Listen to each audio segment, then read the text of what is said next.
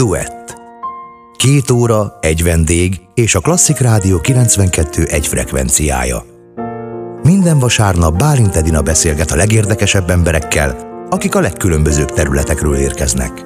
Színészek, művészek, elismert szakemberek mesélnek önöknek minden vasárnap délelőtt 10 órától, nem csak klasszikusokról. Ez a Klasszik Rádió 92.1, a duettet hallják. Gávölgyi János, színművész a vendégem. Üdvözlöm, jó napot kívánok! Kedves én is minden jót kívánok. Most ebben az időszakban garantáltan nem tűnik fel a készfertőtlenítőjével. Nem, nem, nem, nem. Ez arról jutott eszembe, hogy mikor korábban beszélgettünk, akkor említette, hogy hát rendszeresen használja, mert ön ilyen tisztaságmániás, és mindig van készfertőtlenítő. Most ebben semmi különös nincs. Beolvadt ezzel a, a többiek közé.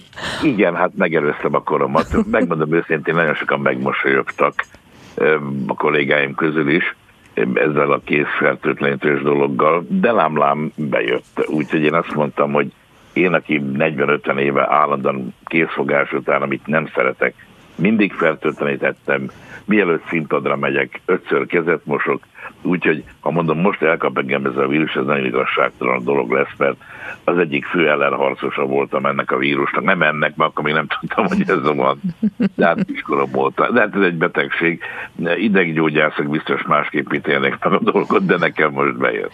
Hát ez most a normális.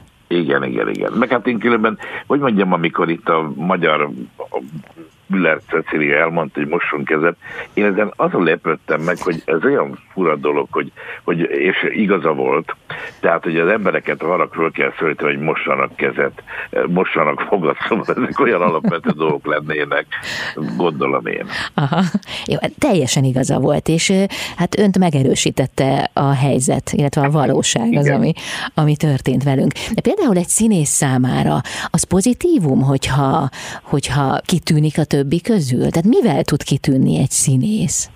Hát, hogyha nem tűnik ki a többek közül, akkor megette a fene. Megmondom őszintén, egy másik rádióban én magam is van ilyen beszélgetés műsorom, és beszélgetek kollégákkal. Nagyon szeretem a fiatal kollégákat, és most, hogy ugye van ez a pandémia, hát próbálok beszélgetni, vagy egyáltalán lelket tartani kollégákban. De nagyon sok kollégával beszélgettem, akik elmondták, és neveket nem fogok mondani, hogy ők tulajdonképpen, ők, ők ne, azt se szeretik, ha megismerik az utcán, azt se szeretik, ha szerepelnek az új, nem akarnak ők. Na most én ilyenkor fölrobbanok, mert hát ha valaki ezen a pályán nem akar kitűnni, nem akar lenni, nem akar úgy végbenni az utcán, hogy mindenki elálljon, ott megy Y vagy Z, akkor ez nem menjen erre a pályára. Akkor el kell menni egy bankba, most nem akarom megbántani a banktisztviselőket, hogy bemegy az ember egy ilyen nagy, nem tudom milyen fiókba, ahol 41 forma ember, 41 forma íróasztalnál, és 41 formán dolgozik oda kell elmenni. Ezen a pályán ki kell tenni teljesen. Hát na most akkor visszatérve a kérdésére, a tehetség. A tehetség az, ami megfoghatatlan, az egy olyan, olyan nem is tudom, varázsszem az emberben. Én gyerekkoromban volt a rádió egy ilyen kis zöld varázsszem, és amikor bekapcsoltuk, akkor az elkezdett világítani. Ez olyan dolog, hogy bejön egy, egy mondjuk békeidőkben egy étterembe, vagy egy presszóba, bejön tíz ember, és a tízből egyszer csak ön egyre oda fog figyelni. De nem tudja megmondani, hogy miért, de az, egy valaki az érdekes lesz. Figyelje majd meg. Abban valami van. A többi kilenc meg nincs semmi. Hát ilyen körülbelül a, színház meg a színészet is, hogy, hogy bejön a főiskolára jelentkezők közül, hát most nem beszélek, nem akarok politizálni, tehát az én időben két-három ezre jelentkeztek. Hát ebből a két-három ezerből gondolja meg, hogy 12-t vettek föl. Hogy az micsoda merítés de nem biztos, hogy mindegyiknél égett ez a varázsszem, de hát a 12-ből azért 8-nál legalább valaminek pislognia kellett. Ez jó példa volt a banktisztviselőké, mert mondjuk egy banktisztviselő általában akkor kerül be a tévébe, ha mondjuk bankrablás van. Tehát... vagy sikasztott. Igen. Na, az is kitűnt valamivel, úgyhogy csak hát az nem olyan látványos. Aha. Sőt, akkor jó, ha nem látványos. De a színészek titkát, azt valóban nagyon sokan próbálták megfejteni. Tehát, hogy mitől van az, hogy valakinél működik az a bizonyos varázsszem? egy picit visszamennék. Volt nekem egy csodálatos apósom, aki ide lenne 110 éves, úgy hívták, hogy Rodolfo. És amikor ő kezdte a pályáját, mesélte nekem, volt egy Dénes Oszkár nevű, hát nagyon, akkor nagyon népszerű színész, komikus, akinek a felesége volt a Bársony Rózsi, aki akkor világsztár volt, aztán elment és Németországba tényleg óriási sztár volt, de mindegy, ez a Dénes Oszkár látta a fiatal apósomat valahol, és azt mondta, hogy fiam magának van personalitéje. Ez azt jelenti, hogy van személyisége, van egyénisége. Tehát hogy mondjam, azt, azt az ember az édesanyjától kapja, meg az édesapjától kapja, azon a bizonyos éjszakán. Ez vagy benne van, vagy nincs benne. Kejzer Endre mondta, annak idején, ami úgy megmaradt bennem, és egy picit most olyan szomorú lesz, amit mondok, azt mondta, hogy amikor megszületünk, akkor kapunk egy kapszulát, nem egyet, hanem többet. Az egyik kapszulában benne van a halálunk, különböző betegségek, hogy mibe fogunk aztán majd elmenni ebből a világból, de benne van a tehetségkapszulák is, hogy kinek mekkora vagy valakiben nem is jutott, vagy még most lehet, hogy csapongok, csak olyan jó a kérdés, hogy megpróbálok minél többet válaszolni rá. Nekem volt egy fantasztikus tanárba főiskolán, a színművészeti Nádasdi Kálmán operarendező, csodálatos ember volt, és ő azt mondta, hogy a tehetség az, hogyha valaki felfedezi magában azt, hogy magának minden, mihez van tehetsége. Tehát lehet, hogy rengeteg banktisztviselő van, aki között négy karúzó él, hat Ronaldo él, nem tudom, négy színyei Merse Pál él. Csak hogyha soha nem festett, soha nem énekelt, soha nem focizott, soha nem fog kiderülni, mert csak ül az íróasztalnál. Tehát valahol a tehetség az, hogy az ember magában tudja azt, hogy na, talán ez, amiben ki tudok teljesedni. Hát ha most én a bölcseket mondtam, akkor nagyon szépen megkérem, hogy a jogdíjamat rögtön a londoni bankomba utalja. Nem véletlenül mondta Londont, mert az a kedvence. Igen, igen. Na visszatérünk még rá, jövünk vissza itt a duettben Gávölgyi Jánossal. Duett a Klasszik Rádió 92.1-en. Ez a Klasszik Rádió 92.1, a duettet hallják, Gávölgyi János színművész a vendégem. Az, hogy harmadszor vették fel a főiskolára, az hogyan érintette önt? Mert az ember azt gondolná, hogy rögtön kapva kaptak ön után. Hát én is azt gondoltam, hogy rögtön felismerik a említett tehetségemet, de nem ismerték mert biztos, hogy nem voltam tehetséges. A tehetség az egy olyan dolog, hogy múló dolog is, azt hiszem, most már ennyi év után. Biztos, hogy akkor nem is voltam alkalmas a dologra.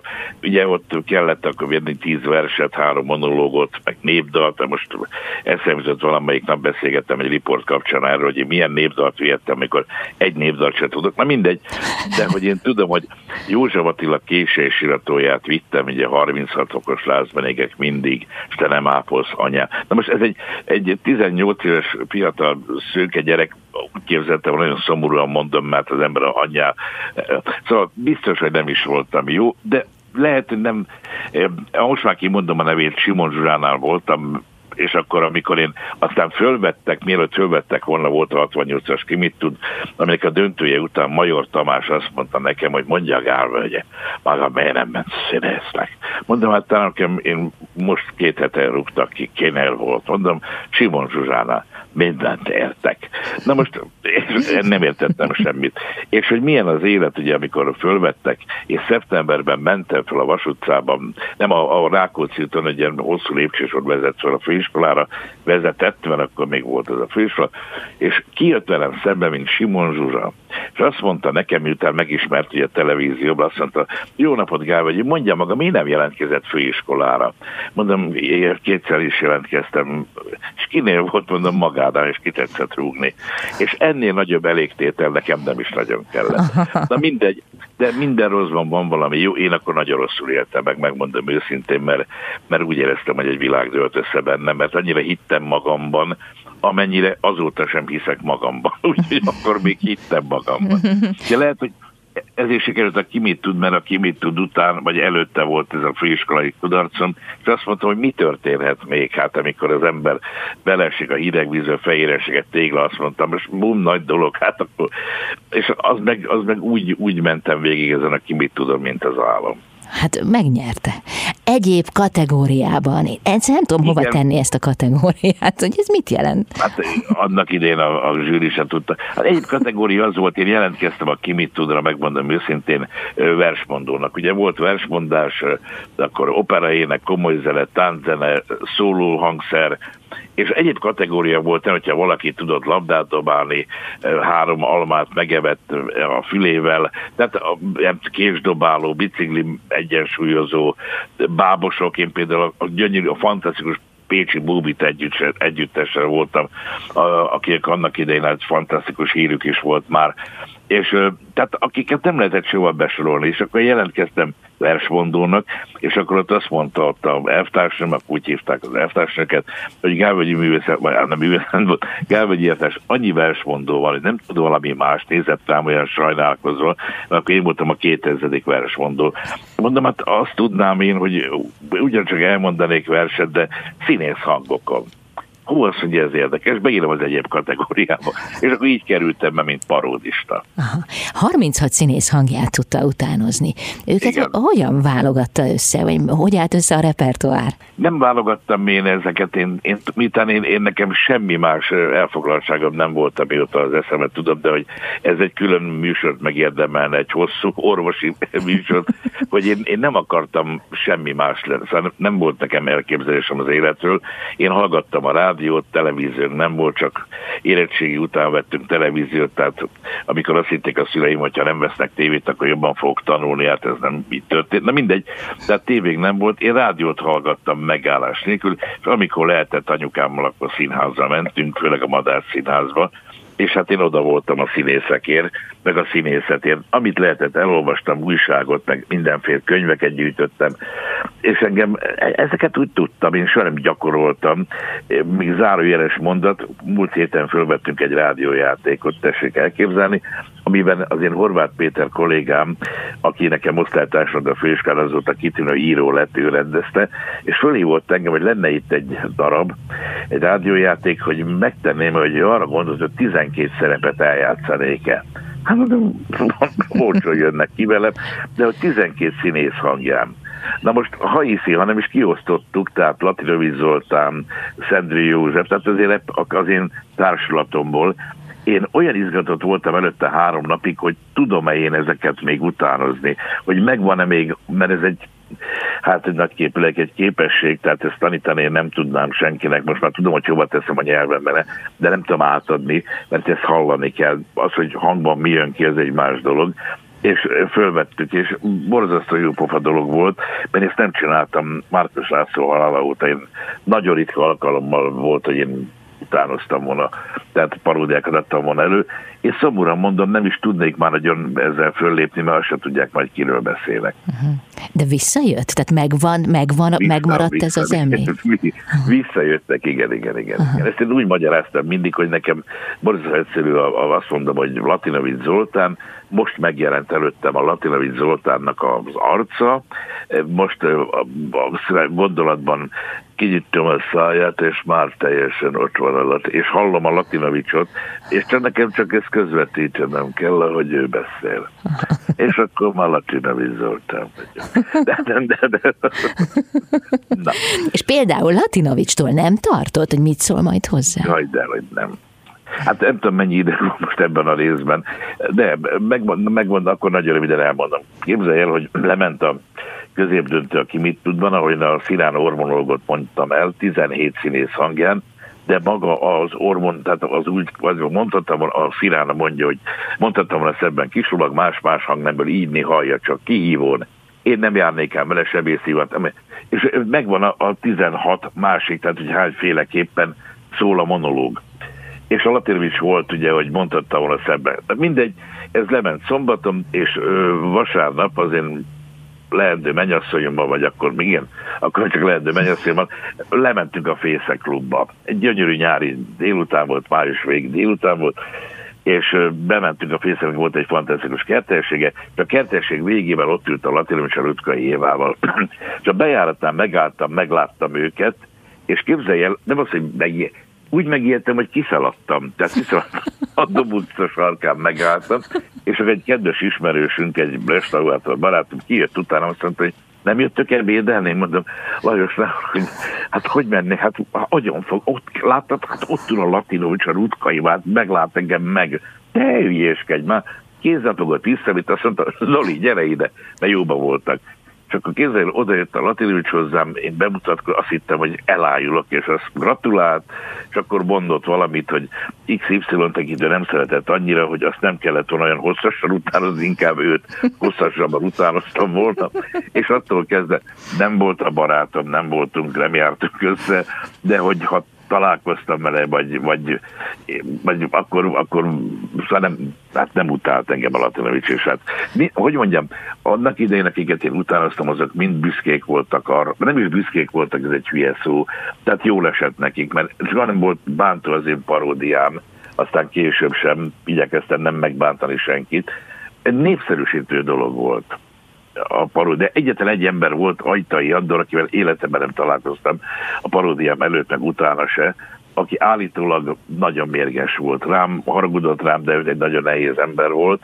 Úgyhogy de én senki, hát én nagyon jóval lettem, hát a Márkus Lászlótól kezdve a Mensárosra, a Feleki Kamilon, én, szóval ez nekem nagyon nagy belépő volt ebbe a világba, amit én olyan áhítattal néztem. Hm, köszönöm szépen. Jövünk vissza Gálvölgyi Jánossal, itt a duettben. Duett Két óra, egy vendég és a Klasszik Rádió 92 egy frekvenciája. Minden vasárnap Bálint Edina beszélget a legérdekesebb emberekkel, akik a legkülönbözőbb területekről érkeznek. Színészek, művészek, elismert szakemberek mesélnek önöknek minden vasárnap délelőtt 10 órától, nem csak klasszikusokról. A Klasszik Rádió 92.1-en a duett vendége Gávölgyi János. Az jutott eszembe, amikor így én is önt magam elé idéztem, hogy nem lehet tudni, hogy mikor viccel. Hát ez jó. az jó, mert az ember el tud mondani dolgokat úgy, nagyon komolyan, hogy azt hiszik, hogy viccel, és amikor viccel, akkor meg nem tudják, hogy ez most kom... De, de nem, de, hát, de én hát, hogy mondjam, hát ezen viccelek én mindig, de ez nem baj, én ezzel nekem semmi bajom. Nejem azt mondta annak idején, hogy azért nem lehet velem nagyon veszekedni, mert, mert nem lehet, mert nagyon nehéz velem összeveszni, pedig lehet, de hát nem mindig viccelek, én nem mindig vagyok. De én nem, nem hogy mondjam, én a viccelődést kifejezetten utálom, tehát én azzal vagyok megáldva, megátkozva, hogy nekem mindenki vicceket mesél, és én ezt ki nem állhatom, tehát én már, és volt már sértette meg embereket ezzel, hogy hadd mondja meg magának művész, hogy ketten mennek a sivat, mondom, nem mondja, mert nem érdekel, mondom, és tudom mi a poén nagyjából. Úgyhogy nem, nem, nem vagyok egy vicces ember amúgy. Aha. Gondolom, hogy az agyam ilyen, hogy olyan, mintha vagy, vagy úgy tudom csűrni, csavarni a szavakat, mondatokat, hogy viccesnek tűnnek.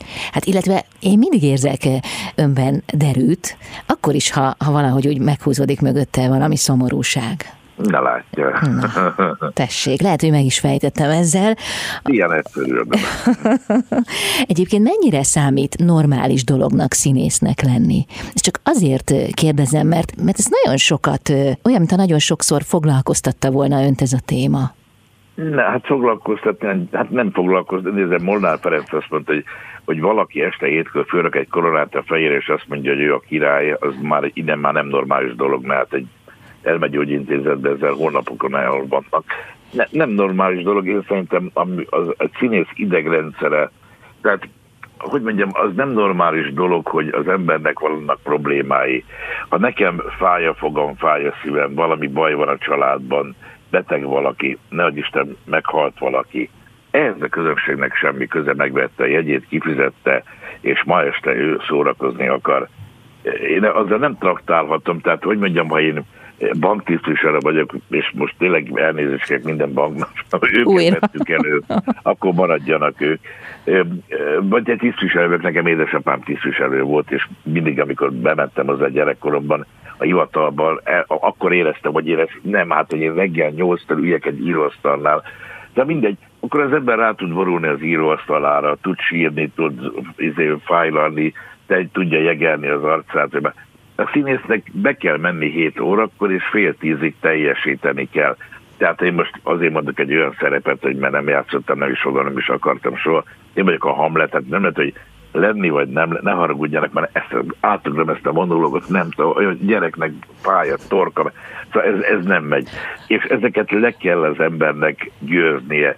Szokták mondani, hogy hogy van az, hogy az embernek nem kell pisilni a színpadon, a fája foga elmúlik. Ezek nem nagy csodák, mert a koncentráció a színpadon olyan nagy, hogy elnyom minden másfajta érzést. Ha az ember ott van, a színpadon száz százalékban. Ha nincs ott, akkor fáj a foga, akkor gondol a gyerekére, akkor gondol a befizetetlen csekjeire, de, de olyan igénybevétel a színpadi jelenlét, legalábbis én azt tapasztaltam, hogy nem hagy érvényesülni más rossz gondolatot. Uh-huh. Addig jó, amíg ez így működik. Én miután nem tartom normális dolognak ezt, én úgy érzem, és ezt mondtam már, és, és apósomnál is láttam, hogy egyszer az ember egyik szerve majd azt mondja, hogy művész úr, én nem játszanék önnel tovább, és akkor ott van vége az egésznek. Uh-huh. De közben a színpad menedék is lehet, mert hogyha az embernek igen, igen, igen, gondjai, ó, ugye? Igen, igen, igen, igen, abszolút, abszolút menedék, és de csak akkor, hogyha berakott. Tehát ez egy, ez egy olyan zsák, amiben ha nem raktam bele, akkor hiába kotorászok, abban a zsákban nincs semmi. Nekem, hát sajnos volt olyan, hogy, hogy akkor kellett játszanom, amikor hát nem, nem kellett volna játszanom de kellett, és, és akkor az a két óra, nem múlik el, hát az embernek azért ott van, hát nem, nem fából van az emberben, nem robot az ember, hát nem azt mondom, hogy akkor én elfeledkezem mindenről, önkívületi állapotban vagyok, mert azok az amatőrök, meg a dilettánsok a színpadon, akik önkívületben zokognak, mint náluk folyik, de de nagyon sokat tud segíteni a színház. Hát eleve az ember ebből az életéből, ami olyan, amilyen mindenki nem tudom, hogy éli meg, most nem a, a erről a koronavírusos dologról beszélek, de bújjok én két órára, én más ember leszek. Hát kinek adatik ez meg? Egy, ezt itt viselőnek hazamegy, és akkor apuka lesz, akkor max ez a szerepe, lemehet még, leviheti a szemetet, tehát nem egy nagy szerep. De hát én bemegyek, és felöltözhetek, egy más ember leszek, szóval más életet élek abban a két órában, más a feleségem, más a gyerekem, más kapcsolataim, más problémáim vannak mint az életben. Hát ez egy fantasztikus, csodálatos dolog. Hát annyi minden lehet gyakorlatilag bármi. Ez hozzá is ad az ember életéhez, meg tehát valóban el is vesz. Hát én azt hiszem, hogy elvenni nem, nem, nem, nem hiszem, hogy elvett volna. Hát én most már a borzasztok a számok, 52 éve vagyok a pályán, ami hát ezért egy, egy nagyon-nagyon szép hosszú idő. Elvenni, elvenni biztos, hogy nem. Energiát, Hozzáadni, nem? Hát Mondom, hogyha ha, nem, nem, én ezt nem vettem észre, hogy elvett volna tőlem energiát. Nem, nem, nem, nem. Én azt hiszem, hogy én nagyon jó iskolát kaptam. Tudja, nem tudom, hogy belefér ebbe a részbe még. Én nagy csodálom a Tom Jonesnak. A Tom Jones gondolja bele 80 éves, és a mai napig, igen, két évvel ezelőtt itt volt Budapesten, és még talán mikor vége lesz a vírusnak, Veszprémbe itt lesz, hogy a Tom Jones a Las Vegasban dolgozott, nem tudom, 15 éven keresztül naponta két előad, gondoljában minden áldott, azt egy szünnappal. Tehát egy olyan iskolája volt, hogy ő minden körülmények között tud énekelni, neki teljesen mindegy, hogy hol van és hány éves, mert van egy olyan technikája, és a Jóisten olyan géneket adott neki, hogy még színpadra tud állni. Én, amikor elkezdtem a pályámat, akkor én fölléptem 600 helyen, kocsmában, Erkelszínházban, Népstadionban, Kamaravariettében, amit, és megtanultam úgy a szakmát, hogyha valami nagy bajt nem hoz rám a jóisten, akkor én ezt még tudom gyakorolni. Tehát úgy vagyok dresszírozva, hogy, hogy, hogy és hát működik az agyam még, hála jó Istennek, remélhetőleg, hogyha meghallgatják ezt a beszélgetést, akkor fogják mondani, én mit beszélt az össze-vissza, csak azt hiszem, hogy működik az agya. Szóval ez egy adottság kérdése is, meg az is, hogy az ember tréningbe legyen. Aha, de egyébként ott is megvan a párhuzam Tom Jones-szal. Én is voltam egy budapesti koncertjén, hogy elképesztő könnyedén énekel. Tehát nincs, nincs benne semmi erőködés, vagy, vagy nem, nem, nem izzadságszagú, hanem könnyedén kiadja azt az elképesztő nagy hangját. Erőteljes. Hát az neki az ő adottsága, amit én mondtam, azt a bizonyos kapszulát, ezt ő meghozta a szüleitől, aztán, hogy mit, mit gondol ő, mielőtt bejönne a színpadra, és látjuk őt, hogy milyen könnyedén énekel, azt nem tudjuk. Én azt hittem tudja, hogy minél idősebb leszek majd, annál könnyedebb, hát akkor már annyira tudom a szakma, annyira, annyira én vagyok a gál, annyira színész vagyok, már belibbenek, és akkor nem. Így el nekem, hogy én sokkal druk, én mindig is drukos volt, addig, amíg bennem mentem a színpadra.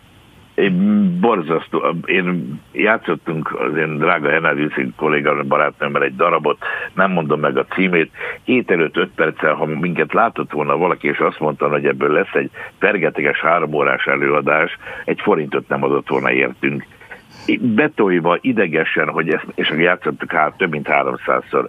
De az a közönséget nem érdekli, mert amikor bemegyek, akkor nekem már úgy kell, olyan könnyed vagyok, és hát ez nekem így megy.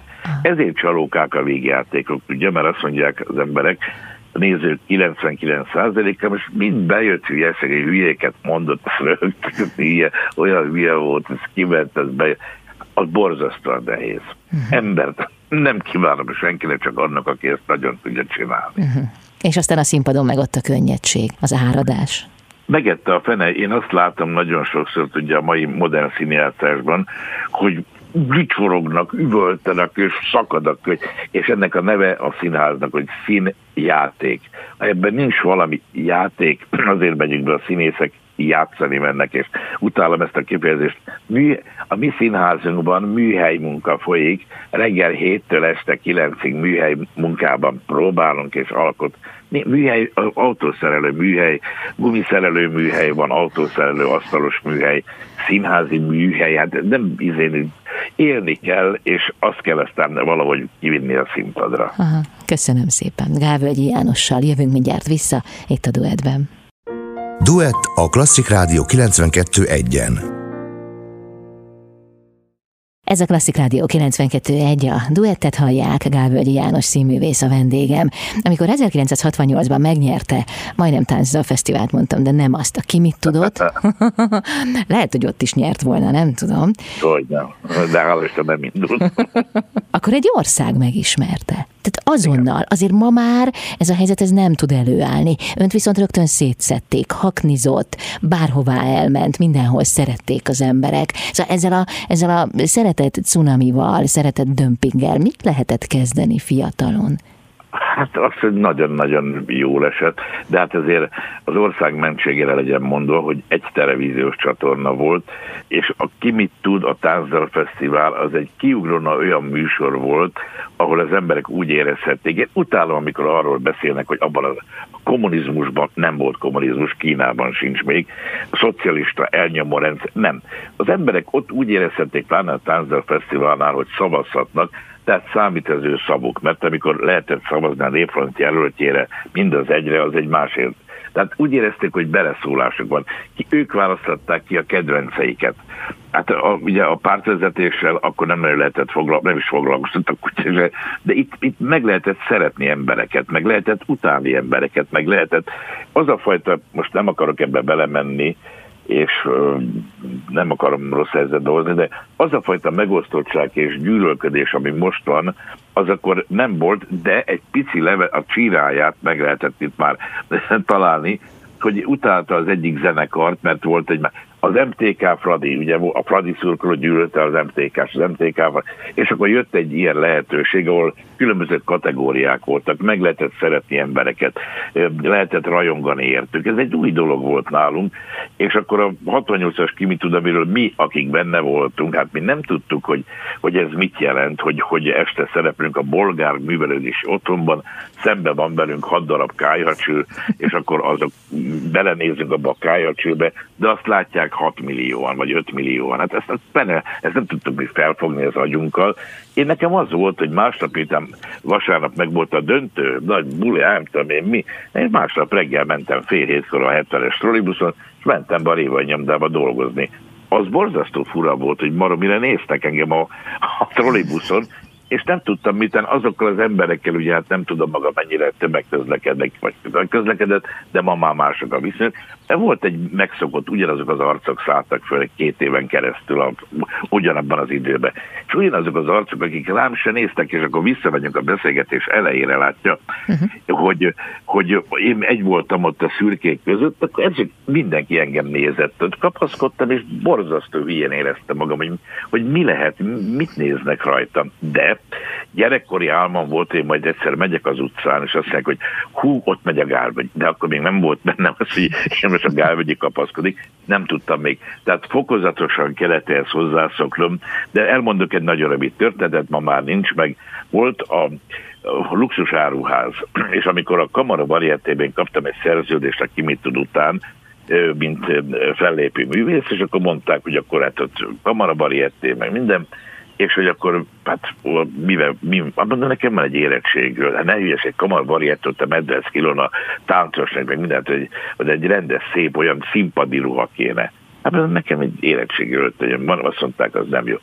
Hogy egy alpaka kéne, az alpaka egy ilyen fényes anyag, akkor nagyon divatos volt, emlékszem a Kós Jánosnak volt, meg a Express együttesnek. Na mindegy, bementem a luxusáruházba, és mondtam, hogy javot kívánok, alpakát, alpaka anyagot szeretnék. Nincs alpakánk, elfogyott, kifogyott, és akkor úgy batyogtam kifele, akkor egyszer utána jött egy pali, azt mondta, én vagyok itt. Várj, te vagy, te vagy a tévében, a, izé, a, a paródista srác. Mondom, igen. Gyere be itt a raktárba, annyi alpakánk van, milyen kell, van barna, világos, szürke, sötétkék, melyiket kéred? És akkor én azt mondtam, egyiket se kérem, mert én, én tegnap még a Révai nyomdász fényképész tanulója voltam, és kikérem magamnak, és kirohantam. Oh. És álltam őrös és tényleg, és mondom, Gávi, te teljesen hülye vagy, hát itt soha nem lesz alpakkal öltönyöd. Másnap bementem, nem volt ott ez a pali, és úgy mentem be, jó napot kívánok, megismer? Hát persze, hát aki mit tud. Na, alpakak, és akkor így lett nekem alpakká. de én azóta sem értem ezzel Isten bizony, tehát mostanában már van, hogy bemegyek valahova, és nem ismernek, én soha nem volt benne, hogy nem kötelező tananyag lennék. Ha megismertek, nagyon jól esett.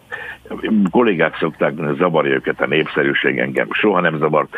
Ha nem olyan az illető, hogy haverkodik, hátba vág, bizalmaskodik, letegez, azt soha nem szerettem, de van bennem valami, ami ezt, ezt vagy ilyen burok is volt mindig körülöttem, hogy én nem, nem voltam, szóval az én drága és itt hagyott barátom Sas József, akivel én bárhol elmentem, az Józsikám, szia Józsi, mi van vele, művész úr? Tehát én sem nem, nem tudom, biztos volt bennem valami, hogy én nem voltam ilyen Janikám, vagy Jancsikám soha az utcán. Aha, azért izgultam az alpaka öltönynél, de bíztam benne, hogy meg lesz, meg lesz. meg lett a világos szürke, igen, igen, igen. Gyönyörű piros nyakkendő, hát gyönyörű szép voltam. Megvan még? Na hát most mondjam, hogyha meg lenne, akkor a fél karomra nem jött, nem. 68 volt, tehát ne vicceljen, hát hol van az édes Istenem. Csak még visszatérve a Kimi tudra, hát azért gondoljunk bele, hogy a 68-as döntőben a táncdal kategóriában, tánczene kategóriában első lett a Hungári együttes, második a Neoton, harmadik a Corvina együttes, Soltész Szerzős Corvina együttes, akkor a operaének kategóriában első lett Kincses Vera, második lett Budai Lívia, akkor a szóló hangszeresben hát egy, volt egy kisfiú, 13 éves kisfiú, aki most a világ egyik legnagyobb zongoraművésze, Sör Sif Andrásnak hívják őt. Ez egy, ez egy, ez egy ilyen kimit tud volt még. Hmm. Hát ez egy legendás kimit tud volt. Egyébként minden évben... Meg mondanom, az utolsó volt, ahol még egyéniségek, ahol személyiségek jöttek ki, utána már jött a 70 tagú társcsoport, a 40 tagú népzenek, tehát már nem jöttek, arcok már nagyon, nem nagyon jöttek utána, érdekes módon. Akkor ez egy jó évjárat volt a Kimit Tudok történetében. Én azt hiszem, hogy, hogy igen, hát azért előttünk azért voltak Kovács Kati, Konzsuzsáék, kell, nem tudom, hát azért voltak, csak annyian nem maradtak meg, mint ebből a 68-asból, amire én nagyon büszke vagyok. Ah, köszönöm szépen. Gávölgyi János a vendégem, jövünk mindjárt vissza. Duet a Klasszik Rádió 92.1-en Bálint Edinával. Ez a Klasszik Rádió 92.1, a duettet hallják, Gávölgyi János színművész a vendégem. Az előbb a kezdetekről beszélgettünk, és őről nagyon fiatalon írt egy könyvet Rátönyi Róbert, akivel egyébként a Tália Színházban együtt öltözött. Igen. És már akkor a Gávölgyi volt. Hát ez nekem nagyon-nagyon nagy tisztesség volt, hát én elájultam ettől a dologtól, és nem is hittem nagyon benne, hogy ez, ez összejön, de hát hála Robinak, akitől én nagyon-nagyon sokat tanultam, és azt, hogy én most így beszélgetek önnel, és azt én mindig el szoktam mondani, ha haragszanak érte, ha nem, hogy én nagyon hálás vagyok azoknak, akiknek foghattam a kezét a Rátonyitól kezdve Márkus Körbendi, Rodolfo, de most biztos, hogy kiadjuk embereket, hogy miért beszélek, én mindig megemlítem őket, mert úgy érzem, hogy ha most kimondtam, akkor egy kicsit itt vannak, megint élnek egy kicsit, és a, most akik hallgatnak minket, azt mondják tízből öten, hogy jaj, tényleg a Rátonyi, hogy akkor, akkor a Rátonyit, Darvas Ivánitól. Én Rátonyban együtt töltöztem, és egyik nap mondta, hogy ő írna egy könyvet rólam, ezt mondtam, hogy na hát Robi nagyon kedve, és tényleg írt rólam egy könyvet, ami hát egy fantasztikus volt egy fiatal embernek, hogy Agárvölgyi címen, és Rátonyi, aki borzasztóan tisztelte a tehetséget, nem csak nem magamról beszélek, hogy ha ő vidéken látott egy, egy vidéki szubrettet, vagy egy tárcas komikust, ő napokig rajongott érte, és ezt én valahogy megörököltem a mai napig, ha én fölfedezek magamnak egy fiatal színészt, akkor én olyan boldog vagyok, hogy, hogy van ennek folytatása. Nem nekem, mert kutyafilét, hanem hogy, hogy azért ez, ez menni fog tovább ez a, ez a pálya, meg a színészet. Nem messze nem olyan lehetőségekkel, mint amit mi még megkaptunk. Mhm. Mert mi azért hogy mondjam, én ugye nem sokat filmeztem, de hát a tévében, ha egy héten nem volt három tévéjáték, amiben nem volt benne az ember, akkor már úgy érezte, hogy üldözik. Tehát nekünk rengeteg lehetőségünk volt. Minden nap volt szinte rádió, akkor szinkron, amikor még nem szinkron színészek, ami én nincs, hogy szinkron színész, hát az agyam megáll. Hát. Van olyan, hogy kész táncos és láptáncos külön, vagy a fültáncos, akinek a fülét tudja mozgatni. Na mindegy, hogy hogy nekünk rengeteg lehetőségünk volt, és, és most én mondok fiatal színész kollégákat, múltkor jöttem ki egy színházból, és akkor taxival mentünk, mert nem lehet meg. Mondom a taxiról, képzelj, láttam, most már nem mondom a nevet. És azt mondta, életében nem hallottam. De mondom, ez a Pali, ez a fiatal kollégám játsza ezt, azt, soha nem hallottam. Szóval annak idején hát mi, mi, mi voltunk, meg hát az előttünk levők is, hát ha nem, akkor filmeztek, és hát a Gábor Miklós játszott a Hamletet, erről beszélt egy ország. Ma az ember eljátszott bármit, és azt sem tudják, hogy én. Hát sokkal nehezebb akkor ebből a szempontból a mai színész generáció helyzete, sokkal. de közben meg könnyebb is nekik, mert hogy sokkal több platform van, hát megjelenhetnek az interneten, amire például még önöknek nem volt lehetőségük. De hát ez egy olyan szűk dolog, ez az internet, nagyon széles dolog, de tehát, hogy mondjam, a színház az nem az internet. Most ugye vannak ezek az online színházak, az, az nem, nem ugyanaz. De hogy mondjam, nincs például egy szaklapunk, nincs egy filmszínház muzsikánk, ahol én megvettem minden étel filmszínház muzsikát már gyerekkoromban, meg felnőttként is, és láttam, hogy Miskolcon most próbálják a kurázs mamát főszerepben eh, Kis Gizivel. És tudtam, hogy Miskolcon egy Kis Gizi nevű csodálatos színésznő, aki kurázsbamát játsza. Azt nem tudom, hogy a kerületben mit játszik a kolléga. Múltkor egyik nagyon, nagyon velem majdnem egy idős kollégám mondta, hogy még nem múltkor, hát most meg a pandémia előtt, hogy este játsza, nem tudom, egy híres szerepet. Mondta, és hol játszod? És mondott azt, hogy valamelyik kapuajban van egy ilyen kis színházat játsza. Hát ez régen nem volt. Én beszélgettem egy másik műsorban egy kollégámmal most a napokban, aki eljátszotta a Macbethet, a Hamletet, a Lír királyt, az Oidipuszt, a Lucifert, és akkor még, még ehhez tegyen hozzá négy nagy főszerepet, és megkérdeztem tőle, mondom, te az hogy hogy ezekről én se tudok.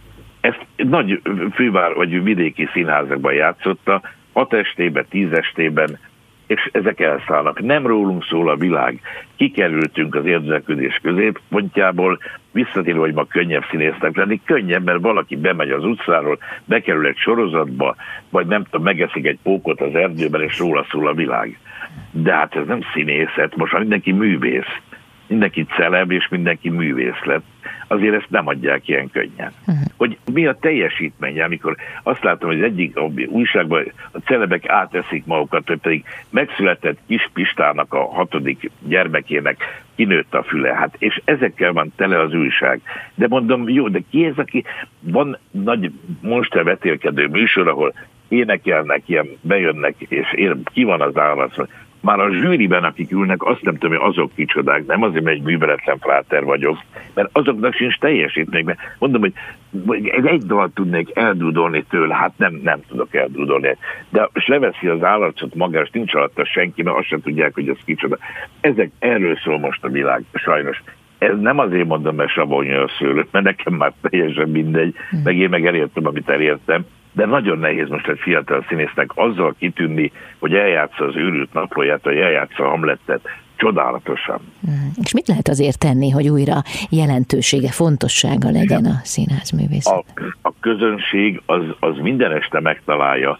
Az a szűk réteg, akinek még van pénze rá, hogy elmehessen színházba, megvehessen a színházjegyet, és ö, válasszon magának kedvenceket, válasszon magának ö, sztárokat, mert a sztárokat mostában kinevezik. Hát a színházak, én nem tudom, én játszottam most még, a, mielőtt befejeztük itt a megálltón az élet egy évvel ezelőtt, négy színházban, ott minden eset telt házzal ment, de hát ez csak egy színház. A színházból nagyon nehéz volt. A régi nagy színészek, Latabár Kálmának nem a színházban lettek népszerűek, mert akkor a magyar filmekben magyar színészek játszottak.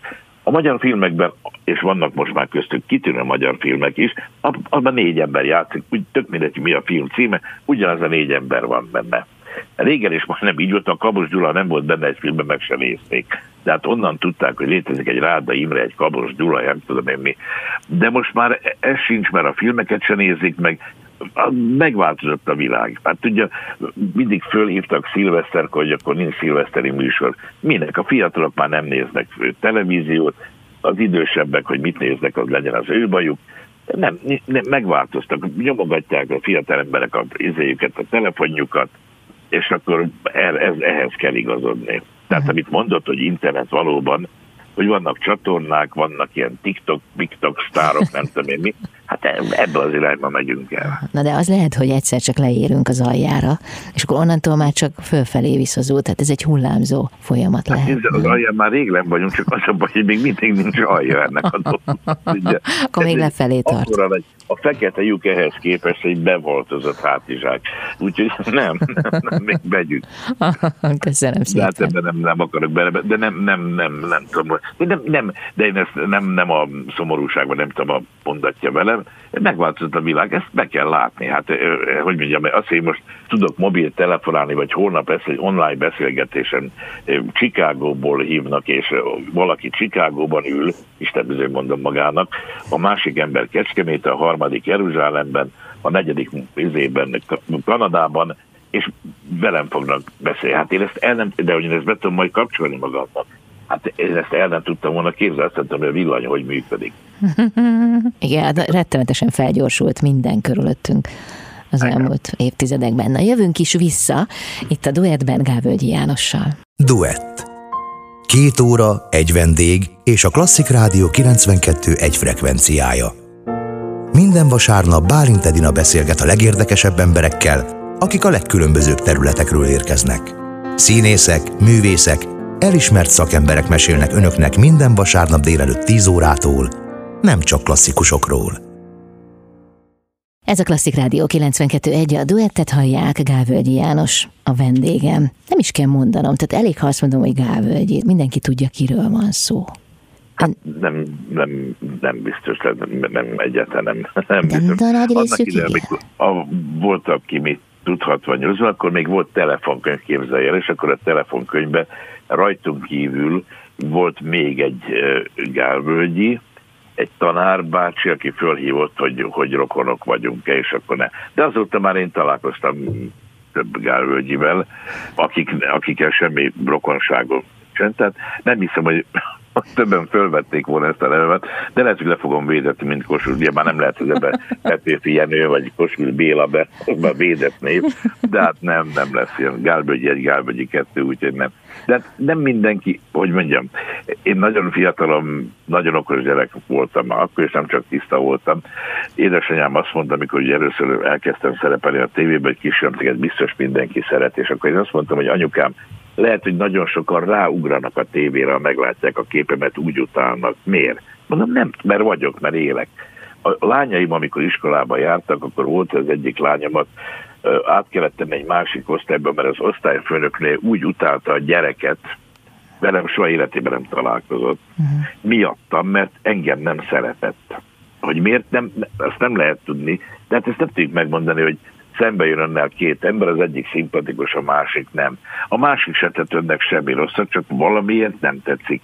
A mostani helyzetben sajnos most meg lehet magyarázni, rá lehet húzni, hogy azért nem szeretem, mert csak olyan egy politikai lózunk, de nem mindenkit szeret. Ezt felejtik el a közszereplőink, és most nem mondok direkt politikusokat, hogy nem mindenki szereti őket. Ők azt hiszik, mindegyik, pársemleges, amit mondok, mindegyik azt hiszi, hogy ájultan az emberek. Anyukám, gyere, megint ő van a tévében. Hát nem. De például színészként ezt el lehet engedni, hogy az embert valamiért nem szeretik? Nézze, én azt hittem, hogy engem tényleg még a pályám elején, hogy engem úgy általában szeretnek. De például, és akkor kanyarodnék szakmai részre, uh-huh. én amikor bekerültem a Táliába, és akkor nem kaptam én nagy szerepeket, de azt mondtam, hogy öt éven belül nem leszek gálvölgyi, most figyeljen, akkor én abba hagyom ezt a pályát, mert borzasztó, azt, azt nem tudtam elképzelni, hogy én csak úgy legyek. Tehát visszamegyek a banktisztviselőhöz, hogy én csak úgy egy legyek. A... És nagyon jóban szerettek engem a színházba, és akkor volt egy beugrásom, és akkor én főszerepet kaptam, tehát egy főszerepbe ugrottam be, Kazimír Károly az akkori osztályfőnököm, és ott igazgatóm és főrendezőm azt mondta, hogy apuskám maga tegnap még tizedes volt, holnaptól tábornok lesz. De ez egy nagyon kemény dolog, hát ő nem volt katona, én sem, de hát azt tudja, hogy a tizedes meg a tábornok között nagyon nagy különbség van. Ez a komédiás és című darab volt, ugye? Igen, igen, ja, de hát a maga ezt is tudja. Na mindegy. És akkor az, hogy mondjam, megszűnt körülöttem, megfagyott a levegő. És egy borzasztóan, eh, borzasztóan zavart, akik tegnap szerettek engem, kis színészek, meg akikkel jobban voltam, azok már úgy néztek rám, és ezt meg kellett nekem tanulnom a pályám elején kezelni, hogy bizony nagyon-nagyon nehéz agárvölgyinek lenni, a vezető színésznek lenni, és ez nem csak rám vonatkozik, mert a színházban mindenki vezető színész akar lenni, csak valami miatt nem lesznek. Úgyhogy, vagy pláne, hogy az ember egy vendégszerepel egy másik színházból, ahol valami olyan utálat felengi körül, és ott be kell bizonyítani, hogy azért vagyok én itt gyerekek, mert én, amit én tudok, az közületek most éppen senki nem tudta, azért hívtak meg engem. De ez nagyon nehéz, ezt, ezt kezelni kell tudni, az ember nem tudja kezelni, ebben nagyon gyorsan bele el lehet bukni. Nagyon sok kitűnő tehetséges kollégám bukott ebbe bele, hogy nem tudta, meg, nem tudta elviselni, ezt úgy hívják ezt a keszonbetegséget, hogy hirtelen följönni, és fönt már nem kap az ember levegőt. Uh-huh. Ez olyan, mint egy nagy, nagy mondjuk kövekkel teli zsák az ember vállán, ami agyon nyomja. Vagy hát hogy... ha agyon nyomja, akkor megérdemelt, hogy agyon nyomja, de nem szabad, hogy agyon nyomja. Aha. Viselni kell ezt a dolgot, tehát de ez egy, azért egy csodálatos pálya, amilyen, mert Kálmán György mondta annak idején, hogy ez egy olyan pálya, hogy maradva a katonaságnál, hogy nekünk nincsenek fölvarva rangjelzéseink, mert ha egyenruhában találkozik három-négy katona, akkor látják, hogy neki két csillagja van, neki négy, hát akkor ő magasabb rangban van. Nálunk nincs fölvarva ez a rangjelzés, de hogyha összejön négy színész, abban a négy színészből mindenki centire tudja, hogy a másik hol tart. És, hogy mondjam, szakmailag most persze egy bizonyos szinten felülről beszélek, vannak, akiknek soha nem sikerült semmi, így le egy életet, hogy el voltak nyomva, aki 30 éves koráig nem csinált egy karriert, az már nem is fog. És akkor nagyon jó abba belehelyezkedni 50 évesen, 60 év. Én találkoztam idős kollégával, aki álltunk egyszer valami szinkronba, és akkor egyszer folytak a könnye, és mondom, mi baj van? Azt mondta, eszembe jutott, azt mondja, jó, Kabos Gyula. Na, Kabos Gyula jutott eszembe. Igen, ha a Kabos Gyula nincs, akkor akkor belőlem mi lehetett volna, én lehettem volna a Kabos Gyula. Na most, hát, na most nagyon jó, így lejön egy életet, hogy azért nem lett belőlem semmi, mert előttem volt a Kabos Gyula, előttem volt a X, előttem volt az Y. Én fiatalon rájöttem, hogy előttem egy valaki lehet csak, azt úgy hívjuk, hogy Gárbölgyi János. Úgyhogy na, így is le lehet élni egy életet, de így, így nagyon rossz lehet. Gondolom én, nem, hál' Istennek nem próbálhattam ki, mert, mert nem próbáltam ki. És hogyan lehet megtanulni ezt kezelni? Tehát van erre valami módszer, esetleg egy kávölgyi módszer? Nem, hát ezt úgy lehet kezelni, hogy az ember megmutatja. Tehát a színpadon mi nem tudom, én most önnek nagy képviselődök, hogy én, én olyan fantasztikus nagy színész vagyok, rá is, de a színpadon nem tudunk egymásnak hozni, tehát én játszom egy darabban, az én kollégáim körülöttem pontosan fölmérik azt, hogy én tizedes vagyok, tábornok vagyok, vagy esetleg egy főhadnagy vagyok, aki ügyesen mozgok. Tehát az pontosan kiderül, hogy ki az, aki, aki ott tábornok, és ki az, aki nem. Egymás között a büfében tudunk hülyeskedni, tudunk képűsködni, de színpadon nem. Tehát ott nem kell az emberek, azt meg kell teremteni, hogy de ez, ez egy idő múlva kialakul. Nézze, én még jó pár évvel ezelőtt valami forgatáshoz mondtam, hogy kérek szépen egy olyan széket láttam külföld, rá van írva a szék, rá hogy gál, hogy legyen mindig helyem. És akkor nem kellett ez a szék nekem, mert mindenki átadta a helyét, és akkor rájöttem, hogy ajaj, az ember öregszik, meg öregszik is, meg, meg, megkap valami tiszteletet is. Ezt mi pontosan tudjuk egymásról. Hát én tudok fiatal kollégával elájulok, egyik lábamról a másik rálokat találkozom vele, mert, mert úgy tisztelem benne a tehetséget, mert, mert, mert az. Mert, mert fantasztikus, hogy ő, ő, ő ilyen a jóisteni, ilyen képességet adott neki. És van idős kollégám, akit nem tudok, ezt a körbenni mondta egy X kolléga, hogy valamit, most mondom, miért nem tudom én ezt a X-et szeretni, meg, meg tisztelni. Azt mondta a körbenni, mert semmi tiszteletre méltó nincs benne, mondta. Uh-huh. És ilyen is van, meg kell mondanom őszintén. Uh-huh. Gávölgyi János a vendégem, jövünk mindjárt vissza. Duett a Klasszik Rádió 92.1-en. Ez a Klasszik Rádió 92.1 a duettet hallják, Gávölgyi János színművész a vendégem. Azt ön tudja úgy körülbelül, hogy, hogy kik azok a színészek, akik ellesnék az ön titkát a színpadon, vagy szeretnének mondjuk a tehetségéből akár csak egy, egy részt maguknak. Mert ön annak idején ezt nagyon pontosan tudta, és e, többször el is mondta, hogy például Márkus László az egy példakép volt az ön számára, az olyan színész volt, amilyen ön is szeretett volna lenni. Nem, hát a fogalmat, de hogy mondjam, hát Isten ments, de nincsenek az emberek, nincsenek titkai, nem, nem, nem, nem, nem, fogalmam, nem tudom én, hát ez, ez, ez egy olyan pálya, hogy igenis el lehet lopni a másiktól dolgokat, csak aztán más saját magának kell lenni. Hát én, én így néztem annak idén a Körmendi Jánost, a Márkust, és hát aztán trükköket az ember, hogy mondjam, lát az ember egy, nekem például van egy George Carr nevű ember, aki már rég meghalt, ez egy artista.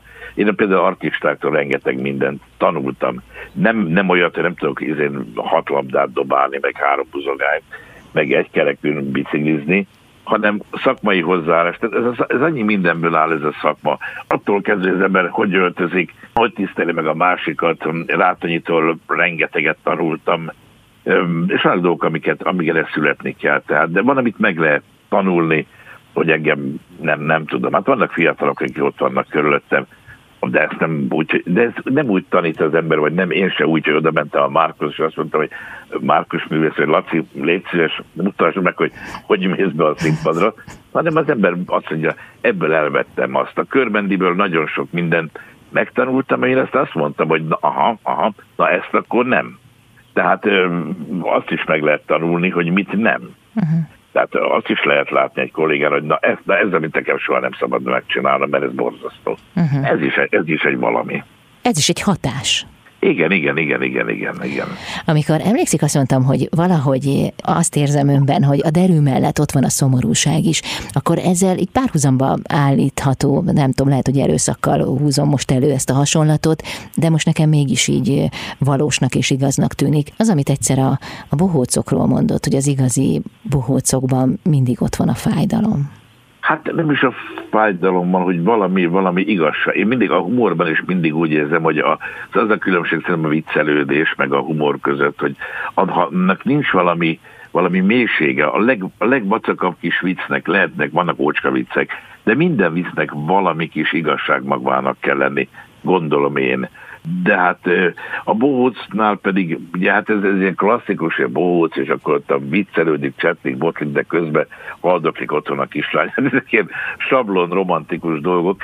Nem, a bohócnál és az igazi nagy bohócoknál, tehát azt mondom az Oleg Popovtól kezdve, akiket én imádok, meg, meg sajnos nincsenek, tehát azt mondom, ötvös Gabi bácsi, ugye, na látod, van másik. Uh-huh. Hogy a ötös Gabi bácsi figurájában volt valami esendő, valami törékeny, egy pici kis ember, aki küzd, aki szeretné megmutatni magát, szeretne eljátszani egy dallamot. Tehát ezt a Karinti megírt, hogy, hogy fölmászok a székek tetére, és el, szeretném eljátszani a dallamot a hegedűben. Ha nincs meg benne, hogy csak bejön, és csak hülyeskedik, meg viccelődik, Nekem mondom, amikor főiskás voltam, akkor a Kazimír Károly azt mondta nekem, Napuskám maga ismeri a cirkusz világát, hívjon be egy bohócot, és mondja el nekünk a bohóc azt, hogy, hogy, hogy mi az, hogy bohóc. És nem mondom a bohóc nevét, mert édes aranyos ember volt. Bejött egy nagyon elegáns ember, mind a két kezén egy-egy brilliáns gyűrűvel, gyönyörű öltöny, nyakkendőbe. És akkor mondtuk neki, hogy akkor hát a bohóc, hogy mi a bohóc. Azt mondtam, elnézést szó szerint idézem. Hát az a bohóc, oda megyek, jó segbergom, és azt mondom, jaj, jaj, jaj, jaj, jaj. Dermet csend volt az osztályban, a Kazimír nézett engem, és azt mondta, ne haragudjon művész, mondta a Kazimír, de hogy a, tehát a bohóc hogy, hogy készül neki, vagy tehát, hát oda megyek nagy cipőbe, jó belerugok, mondom, ajajajajaj, aznak azért köszönjük szépen, akkor haza is várathat. És tíz percre kirúgta a palit, és azt hittem, hogy elsődök szégyelembe. Na most van ilyenfajta bohótság is, meg van annak azért egy, egy komolyabb dolog. És az artistaság, megmondom őszintén, annyira oda voltam a bohócok, én léptem én fel a cirkuszban, tehát nem minden áldott este, hanem volt cirkuszi műsor, amikor színészek a porondon, meg volt tévéműsor, mint bohócként dolgoztam, egészen másképp kell dolgozni, mert gondoljon abba bele, hogy én vagyok Hamlet, a Dán királyfi. Tudják nagyjából, hogy ez a Hamlet, ez apja szelleme, nem tudom én mi, öt felvonáson keresztül fog nyüglődni, amíg eljutunk a végére. Bejön a bohóc, annyit tud róla, ő a bohóc, ki van festve, az egy meg lehessen különböztetni. A modern bohócok már nincsenek is, meg krumplióra vertem mi. És három percen belül annyi ideje van, három percen belül kell csinálni valamit, aminek eleje van, közepe van és vége van három perce van rá. És ezt meg kell neki oldania. És ez egy fantasztikus, ha ennek nincs valami tartalmi vagy agyi mélysége a dolognak, akkor megette a fene, akkor az csak egy, egy ilyen, ilyen fenékbe rugdossuk egymást, de ez egy másfajta cirkuszi produkció. Uh-huh. De a Gávölgyi estjén például piros bohócorral jelenik meg. Ez mit szimbolizál? Ezt a fajta azt, hogy, hogy, hogy az emberben van egy külseje az embernek. Ugye rólam az Hát ugye mindenkiről olyanok vagyunk, mi tulajdonképpen, akiket úgy picit jobban ismernek az átlagnál, mint egy karácsonyfa, amit mindenki fölaggat, gyönyörű díszeket föltesz rá, meg minden. Nagyon csalódnak, amikor az a karácsonyfa nem olyan szép, nem olyan csillogó, nem olyan villogó, mint ahogy azt elképzelték. Azt tulajdonképpen arra gondoltam csak, hogy én bennem, amikor rólam van, az hajaggál, ez mindig hülyeskedő, olyan jó hülye, mi. Hogy van ez, de ha leveszem ezt az orromat, akkor az alatt ott van egy gálvölgyi, aki nem mindig hülyeskedik, aki néha nagyon depressziós tud lenni, akinek megvannak a maga gondjai, néha vannak gondolatai, vannak tisztességesnek gondolt elvei, ami mellett kitart, nem forgatja a köpönyegét, hogy ez is a gálvölgyi. Hogy ez el van takarva néha egy bóvócorral, az egy más dolog, az a, az a az a külsőség. A belsőség pedig nem az, de hát a belsőséget az ember nem mindig mutatja meg rá, meg igen sincs rá, az ember kiteregesse a lelkét, mert az se jó, hogyha az ember kiad magából mindezt. Uh-huh. Nem teregeti ki, inkább távolságot tart, nem? Nem, nem, nem. Én azt hiszem, hogy van egy olyan, sikerült ez alatt a jó pár hét alatt, amióta a pályán vagyok, megőrizni azt, hogy én nem hiszek ezekben a hú, de szép család, nagyon ritkán lehet rávenni, és akkor unóka, ne, ebben nem, nem hiszek, mert, mert általában nem igazak ezek, és nem, nem, az embernek legyen egy, egy magánélete is, meg, meg legyen olyan, ami, ami nem tartozik senkire. Köszönöm szépen. Gávölgyi Jánossal jövünk vissza itt a duettben. Duett a Klasszik Rádió 92.1-en Bálint Edinával. Ez a Klasszik Rádió 92.1, a duettet hallják, Gávölgyi János színművész a vendégem. Ha jól emlékszem, akkor csak mert az előbb éppen szóba hozta Kazimír Károlyt, akkor ő volt az, aki azt mondta önnek fiatalon, hogy majd 40 évesen lesz önből igazán Igen. színész, ugye? Igen, ezzel biztatott 20, 20 valahány évesen. Azt mondta, akkor leszek igazán jó színész. Hát akkor még volt 20 éve butyát. Igen, igen, igen, igen. De biztos, hogy volt igazsága, mert, mert hogy mi a színészet, mi a színház, mi a színészi munka, azt az ember valóban csak később tudja meg, mint hogy engem eleinte a külsőségek vonzottak. Tehát az, hogy mi az, hogy egy szerepet megformál, nem tudom én, mert ezt ember fiatalon honnan a bánatból tudná. De mitől érik be egy színész? Tehát például ezt mire alapozta Kazimír? Most nem feltétlenül önre vonatkoztatva, hanem nyilván van ennek valami olyan igazság tartalma, hogy, hogy valami, nem tudom, érettség kell hozzá. Hát valami érettség is kell, aztán az is kell például, hogy az ember valahogy külsejében szinkronba kerüljön magával, meg, hát nem tudom, meg kellenek. Ugye van egy ilyen régi színész mondás, vagy anekdót, hogy egy, egy színész, egy jó színész gondoskodik az arcáról, tehát vagy agyon issza magát, és akkor jó gyűrött. A... Szóval kellenek azok a ráncok, meg kellenek azok az évek, amiket az ember megélt, nem a színházban, hanem megélt az életben, és akkor nem azokat építi be, mert ezek is ilyen sablonok szoktak lenni, és akkor amikor a művész szomorú, akkor, akkor valami szomorúra gondol, nem, nem, akkor már baj van. Ugye egyszer láttam egy tévéközvetítést, ahol mondta a riporter, élőadás volt még annak idején, vége volt az előadásnak, és akkor beszélgettek az alkotókkal, és akkor mondta, hogy még a szereplő, a főszereplő művésznő még nem jön, mert még sír az öltözőben annyira hatással alá került saját magának. Csak azt mondtam, ez borzasztó. Nádezsi Kálmán azt mondta, Friskán, ne én kerüljek a. Amikor az ember elénekel egy szép dalt, vagy elmond egy verset, és a végén sírva fakad, azt mondta, hát az ilyet nincs, ezzel meg maga hideg aggyal mondja el, és majd én akarok sírni a nézőtéren. Tehát nem, nem szabad, és, de hát ezeket meg kell tanulni az embernek, és úgy érzi, hogy az a hatás, meg mindenféle, kellenek azok az évek valóban. Aha. És van, akinek, hogy mondjam, hát például csak egy, még egy, bocsánat, egy zárójeles mondat, hogy vannak, akinek nem kellenek az évek. Pécsi Sándor, aki egy fantasztikus, csodálatos színész volt, színházban, mind színházban, mind filmen, mind televízióban, nem élte meg az 50. születésnapját Pécsi Sándor. Úgy él bennünk, hogy egy teljes életet élt, annyi mindent fért bele neki abba az aktív 30 évébe. Hm. És van, aki leél 80 évet, és nem emlékszünk egy dologra sem, amit csinált 80 év alatt. Szóval ez egy annyira változó dolog. Van, akinek meg kell, a Freddie Mercurynek valamelyik este nézegettem YouTube csatornán, én imádom a Queen-t, meg a Freddie Mercury-t, és azt mondtam, hogy ez a pali, ez nem, nem, eznek meg kellett halni, hát hogy nézne most ki? Lenne 70 éves, begululna a színpadra, és akkor, akkor rohangálna lefelé, már nem nagyon tudna rohangálni, a pocakjától nem félne a zongorához. Neki ott ennyi volt, így volt teljes az élete. Uh-huh. Freddie Mercury házánál is járt. Ó, igen, igen, igen, igen, nem is egyszer. nem találkoztunk, de de. de például London miért? Tehát Londonba készül el? Csak azért kérdezem, mert, mert ön... Nem készül. Nem, nem készül. Nem, nem. Egyáltalán nem? Hát egyrészt voltunk ötször Londonban, most például a, a mielőtt kitört, akkor Dublinban voltam, ugyan Igen. az önálló estemben voltam Londonban, és uh, mielőtt uh, februárban, február végén jöttünk az a Dublinból, borzasztó repülési körülmények között, úgy értem, hogy koszos olyan volt a repülő, hogy na.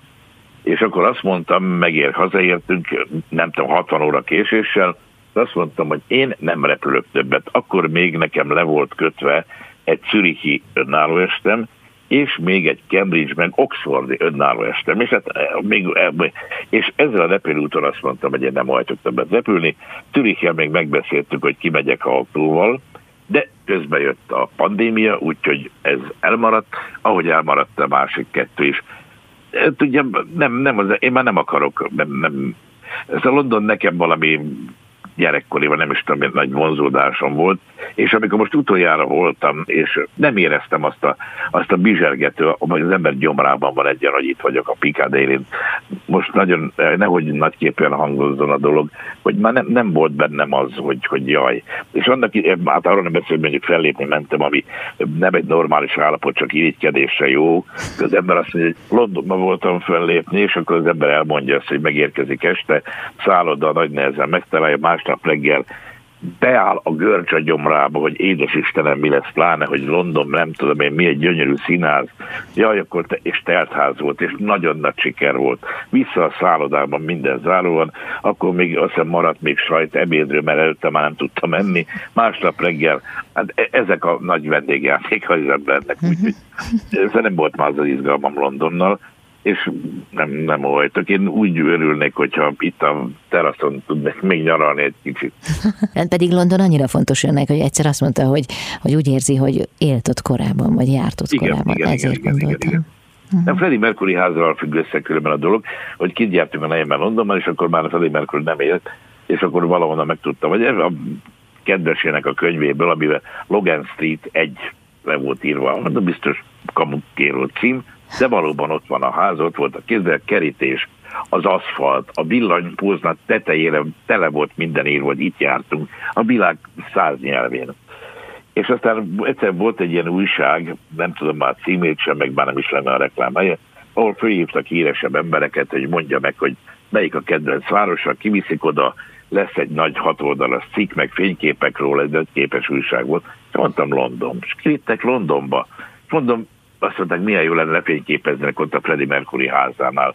De jó. tudod, hol van? Mondom, hát persze, kijöttünk a szállodába, és akkor még olyan fénykép, aki csinálta a képeket, ilyen nagy láda volt nála, meg állvány, meg minden, és azt mondja, hogy akkor hogy menjünk? Mondom, hát egy gyalog menjünk.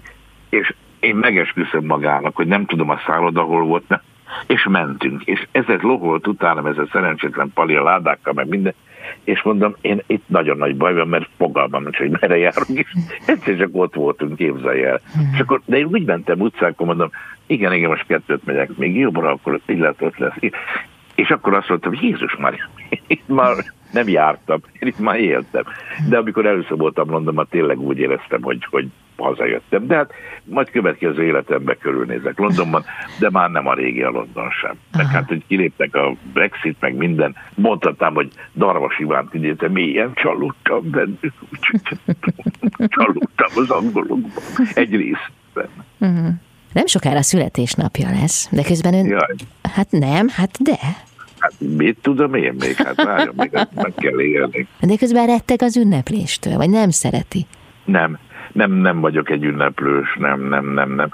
Független most a járványtól meg mindentől, hogy, hogy én örülök, hogyha két lányommal meg a családdal le tudunk ülni, elmenni biztos. De én nem, nem vagyok. Én, én azt, hogy én mindig nagyon már elcsépelt dolog, amit mondok, hogyha azt ünnepelnénk, hogy az ember fiatalodik, az egy dolog. De hogy az ember öregszik, nem, nem is az öregedések semmi bajom nincs, hogy, hogy az ember nagyon-nagyon látja, hogy, hogy a utcatáblát, amit mondtam magának Londonban, hogy, hogy jobbra fordulunk, balra fordulunk, de ez egy zsákutca már, hova én befordultam.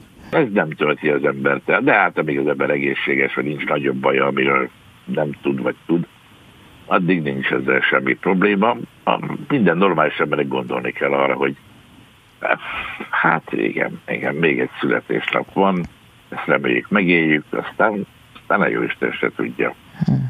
Hát illetve valamit tud a jó Isten. Például hát azt... már tudja, igen, hát ott a forgatókönyv előtte, hogy, hogy mikor lapoz bele, vagy mikor csukja be, ezt nem tudja az ember, és hogyan. Hmm. De nem is erre gondoltam most, hanem arra gondoltam, hogy, hogy az biztos tudja a jó Isten, meg talán ön is, hogy mi lesz a következő színházi előadás, hogy melyik színházba lép be először. Hát ezt nem tudom, mert nem rajtam múlik. Van egy félbe maradt, egy, egy héttel előtte maradt félbe, tehát ez egy felvétel lett volna Orlai produkcióban Beredek Miklós és Egri Mártával egy nagyon szép Hármanapadon című darab, amit végig próbáltunk, és mielőtt fölvettük volna, előtte egy héttel volt a mostani leállás.